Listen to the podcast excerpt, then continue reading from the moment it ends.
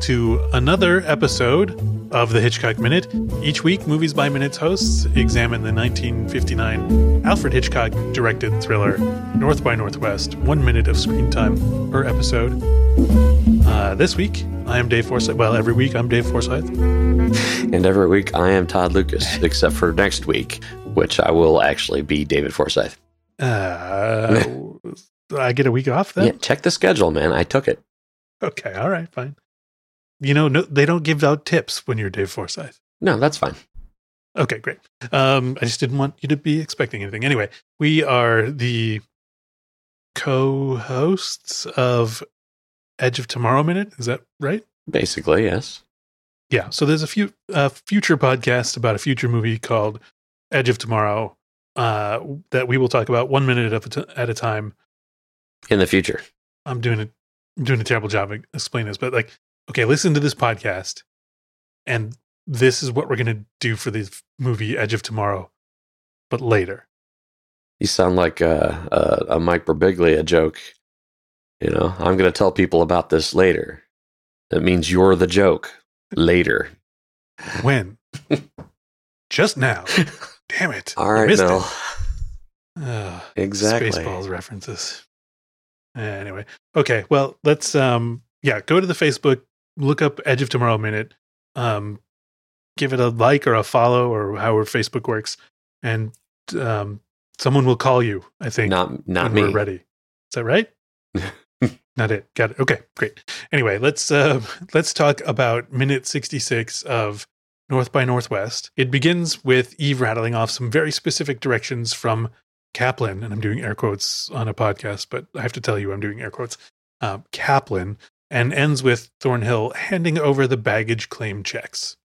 So uh, Eve continues to lay out her plan, telling Thornhill that he's got to get on the Greyhound bus from Chicago to Indianapolis at 2 to Prairie Stop on Highway 41. Um, he's to ask the driver to let him off. She says it's about an It's hour about and a half hour and a drive. So Thornhill Chicago. says, "Oh, I'll just rent a I'll car." rent a car. Uh, what did she just say? No car. Well, well, she said take the bus, but now he says he's going to rent a car. So she's got to reiterate. No No car. car. Mr. Kaplan He said bus Wants because to be sure you're he alone. wants to make sure he's coming alone instead of with a busload of people. Eh, Anyway, Do you think she came up with that on the fly? I'd like to believe that she did maybe. because I like to think that Leonard's not quite that smart, but she is. Yeah, I, I suppose that's entirely possible. That she's she's a little better on her feet. When he stuffs the note, her note, with the directions into his suit pocket, his outer suit pocket, and he kind of puts his hand on her and kind of moves in, like for almost like he's going in for a kiss, right? Well, like you do. But uh, like you do, and Eve tells him that's not the plan, talking about the car, but also maybe about the kiss. Much. so, uh, but yeah, she she tells him that Kaplan had specified a bus and wants to be sure Thornhill's alone. Thornhill asks what he's All supposed to do What'll when I he do when I gets get there, and the plan is the for him to just wait by the side of the road. Um, and Kaplan will be there at three thirty, and Kaplan will recognize Thornhill because Kaplan was, or sorry, Thornhill was also in the Chicago papers for his murder. And she, I believe, she says Chicago, Chicago papers, papers, instead too. of the Uh, Chicago papers, and I dislike her pronunciation right at this particular moment. Um, whereas, you know, normally I find her speaking voice to be very pleasant, but Chicago is not. That's not Hmm. how it's said. Sorry. Any idea uh, what uh, accent normally says it wrong? It's a good question. I, I mean, I've heard lots of people from Wisconsin say it wrong. Mm, Um, I think they do it out of spite. that's what I was wondering. Is, is there somebody that's kind of like the natural enemy of the Chicagoan? Yeah, that's it's it's Wisconsin. Well, pretty much everyone that borders Illinois um, is well, except for Iowa. Nobody really cares. But the, the the Indiana and the Wisconsin are both sort of I'm from Missouri, Chicago, and we so- have problems with I uh, folk, you know, near the river in Illinois. Uh, but uh, we don't have any problems with people Right. from Chicago. None at all. right, right. It's it's not the Chicagoans. Yeah, right. It's it's a different river, right? So at this point, Eve asks if he's set your his watch for set Central Time. Yes, I he did. thanks that, her for the reminder um, and that he's already done it.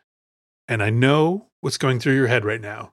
You're saying, but isn't Indiana on Eastern time? I wasn't thinking that. No. And if, oh, are you sure? Um, but, and then if he leaves at two and it takes 90 minutes, won't he be an hour late if Kaplan arrives at 3.30? Probably she didn't get that because the scriptwriter didn't get that. Well, it's all a All trick right. here, I'm, and I'm I'm here to lay it out for you. Um, most of Indiana is on Eastern time. Um, the eight counties that remain, uh, the eight counties near Chicago in Indiana remain on Central time.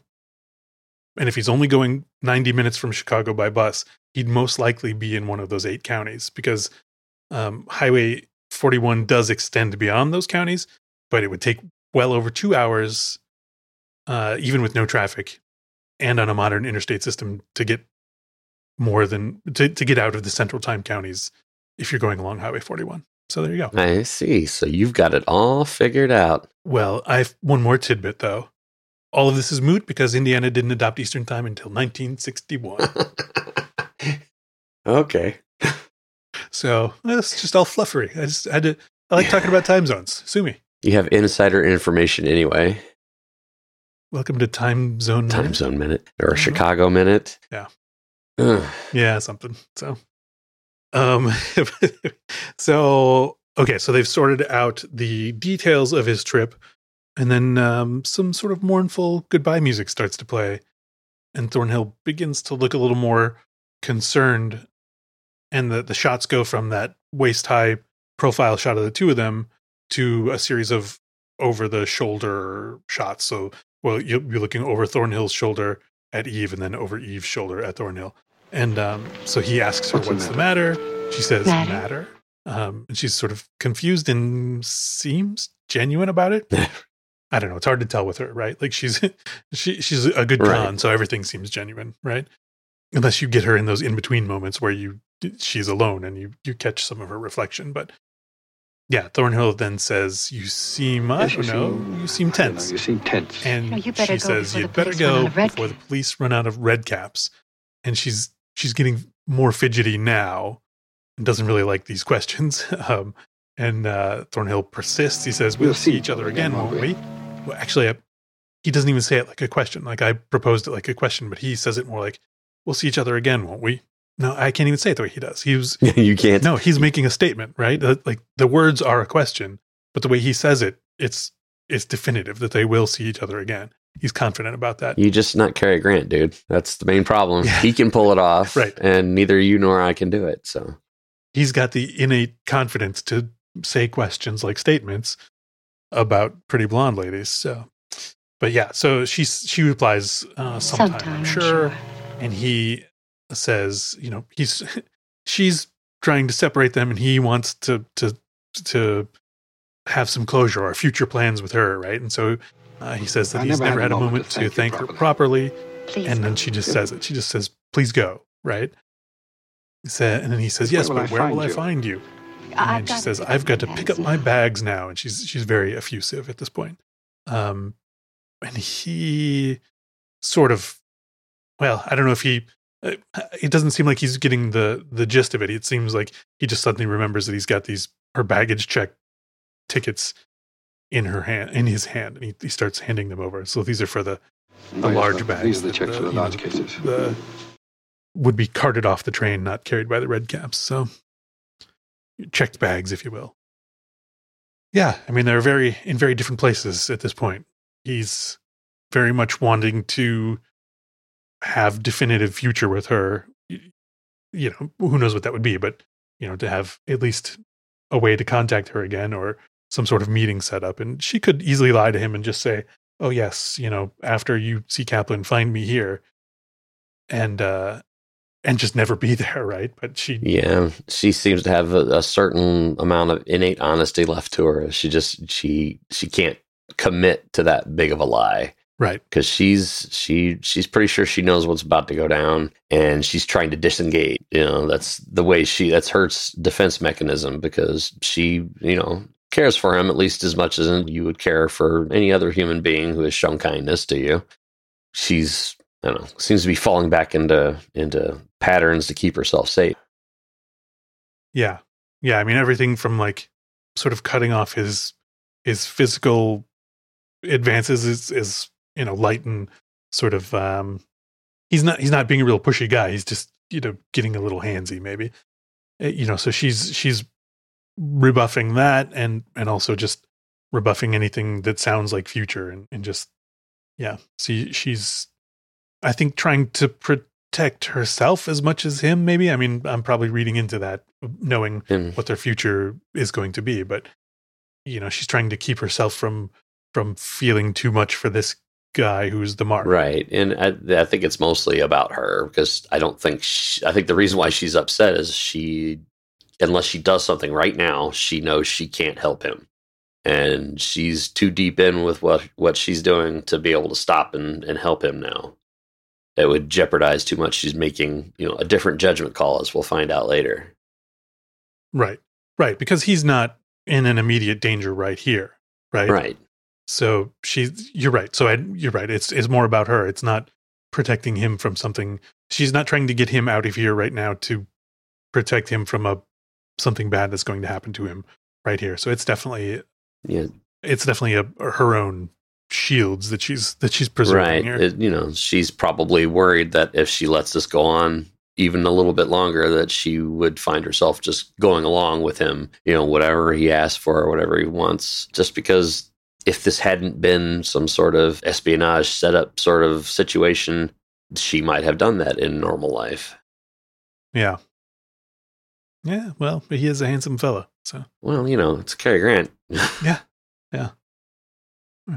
I think I think you and I we should probably pay the, our dues in the Cary Grant fan club. I mean, I'd, I'd never seen very many movies with him in it, but I mean, obviously, I'm aware of who he is. But he's definitely a, a charming Yeah. guy. After you even you watch him minute by minute over these few minutes, and it's uh yeah Well, mostly my experience with him has never been full movies. I don't think I could even actually name movies of his, but I spent a lot of time at Grandma and Grandpa's house, and they have a lot of the movies that were playing over the weekend. You know, just had the TV on in the background, and it would always be stuff with this guy's mug on it, so that the voice is is super familiar. Be able to pick him out of a crowd by just by looking at his face, and I still wouldn't be able to name a single movie other than this one that he's been in.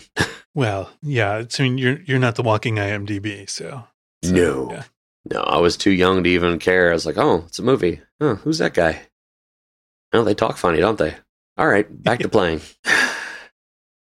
Well, I sure would hate to see anything bad happen to him. So, oh, yeah, that would be terrible.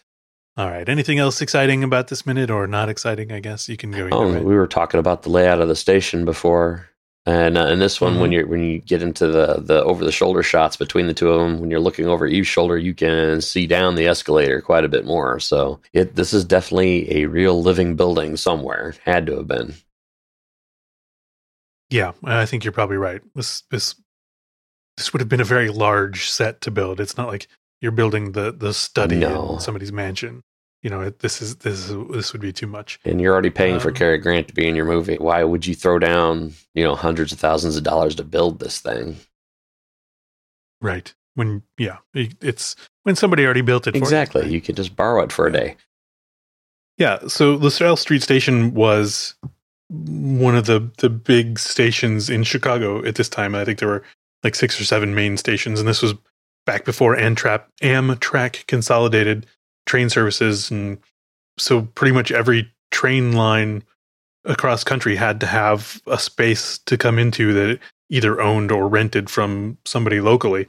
The LaSalle Street Station housed the New York Central Railroad, which is what the train that they came in on is part of. Is they they rode it at 20th Century Limited, which they actually um, I saw several reports that they actually rolled out a red carpet for passengers. I think on the nighttime train back to New York got the red carpet. I don't think they had it coming off here in the morning, so that's maybe why we didn't see it earlier.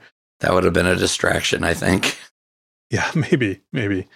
Yeah, the the trains did come in to they came in from the south into sort of a long train yard and they they did come into what would be the second level. So I don't know if if they came in on true ground level and there were stairs up into there. But essentially, the the trains come into the waiting room, which would be on the second level of the building, and luggage check and ticketing and things like that were on the first floor. And there was actually direct access from this second level. Like if you if you went out the north side doors of the station, you could get directly onto the L train. I think it was the Ravenswood line, or what we would call the Brown line uh, these days, which sort of slowly meanders up the the west side of of the city into into the north. So it probably it wouldn't be terribly uncommon for you know somebody to to take the train in here and then take another train further uptown. The other train that came into the station was called the Rock Island line, which is a more central or a more localized to Chicago commuter line. It's not really that interstate line, but I think New York Central Railroad were, were the people that own this one. And the station, as we see it here, actually is like the third version of it. There were a couple of smaller ones, and then there was one that burned down in the Great Chicago Fire in oh gosh, 1880 something, and it was quickly rebuilt after that. And but uh, that one was kind of a shoddy one that was quickly rebuilt. So this new one that opened in 1903 uh, and hung around for almost 80 years. It looks like it was demolished in 1981, but a lot of the tracks remain and the station area of the building is now the um, or the Midwest Stock Exchange building. So that that it still kind of hangs out there around the, the the track area.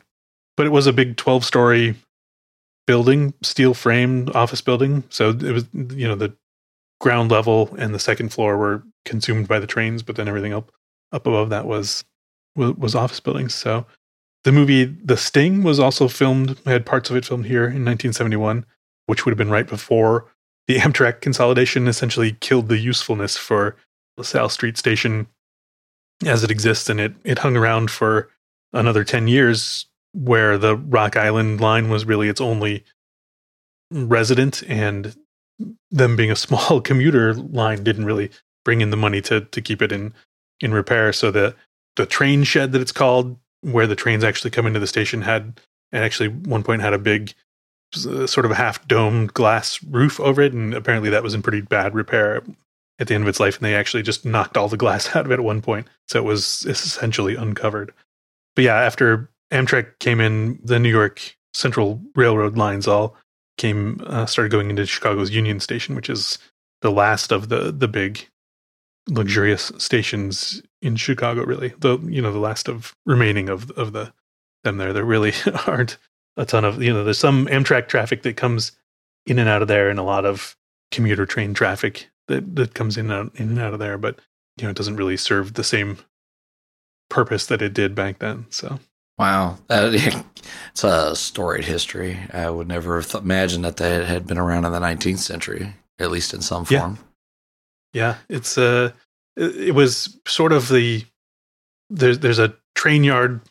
I don't know, maybe a three or four miles south of there that is sort of was one of the big junction yards for for the city and you know most things coming in to the city would either be coming from the west even if you were coming from the east you can't the trains don't come through the lake right so they, they come in from the south so it, it was actually handling handling a lot of traffic because you had your major you, you had a lot more people living in the east than that would be coming into Chicago than you would have coming from the west. So the majority of the traffic was coming in through that very centralized station.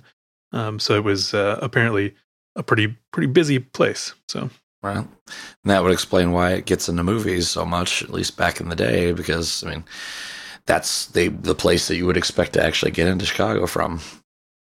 Yep, and you know Hitchcock liked his uh, his real settings. So he he once he pretty famously they were um oh gosh, I don't remember what movie it was for. It might have been for Vertigo, where he eh, no, no, I don't think so. Anyway, I don't remember exactly what movie it was now, but the the story goes that they were banned from filming in the lobby of the UN building, but they wanted something that was set in the in the UN building. And uh dude, that's this movie. That's this movie. Holy Yeah, that's like the sorry, I'll I'll, I'll uh, edit that out too.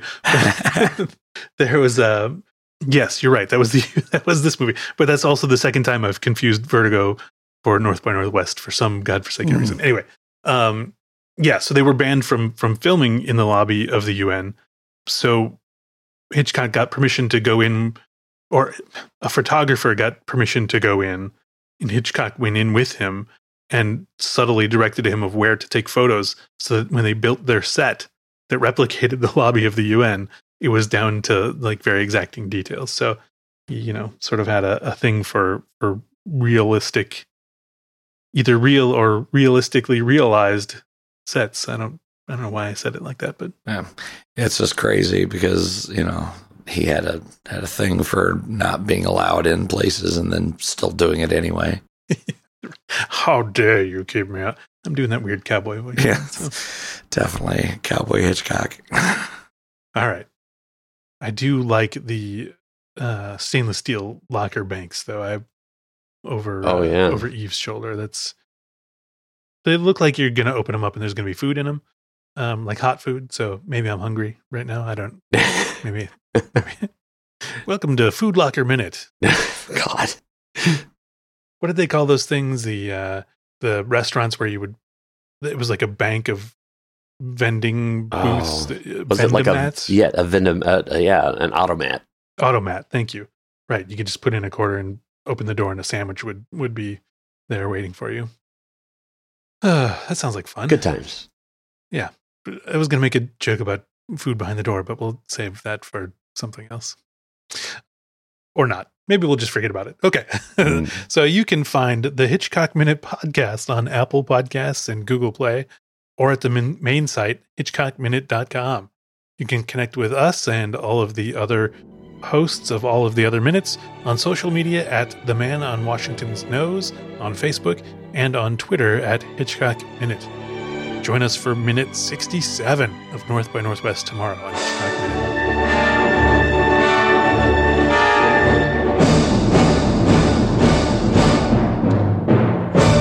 Goodbye, Mr. Thornhill, wherever you are.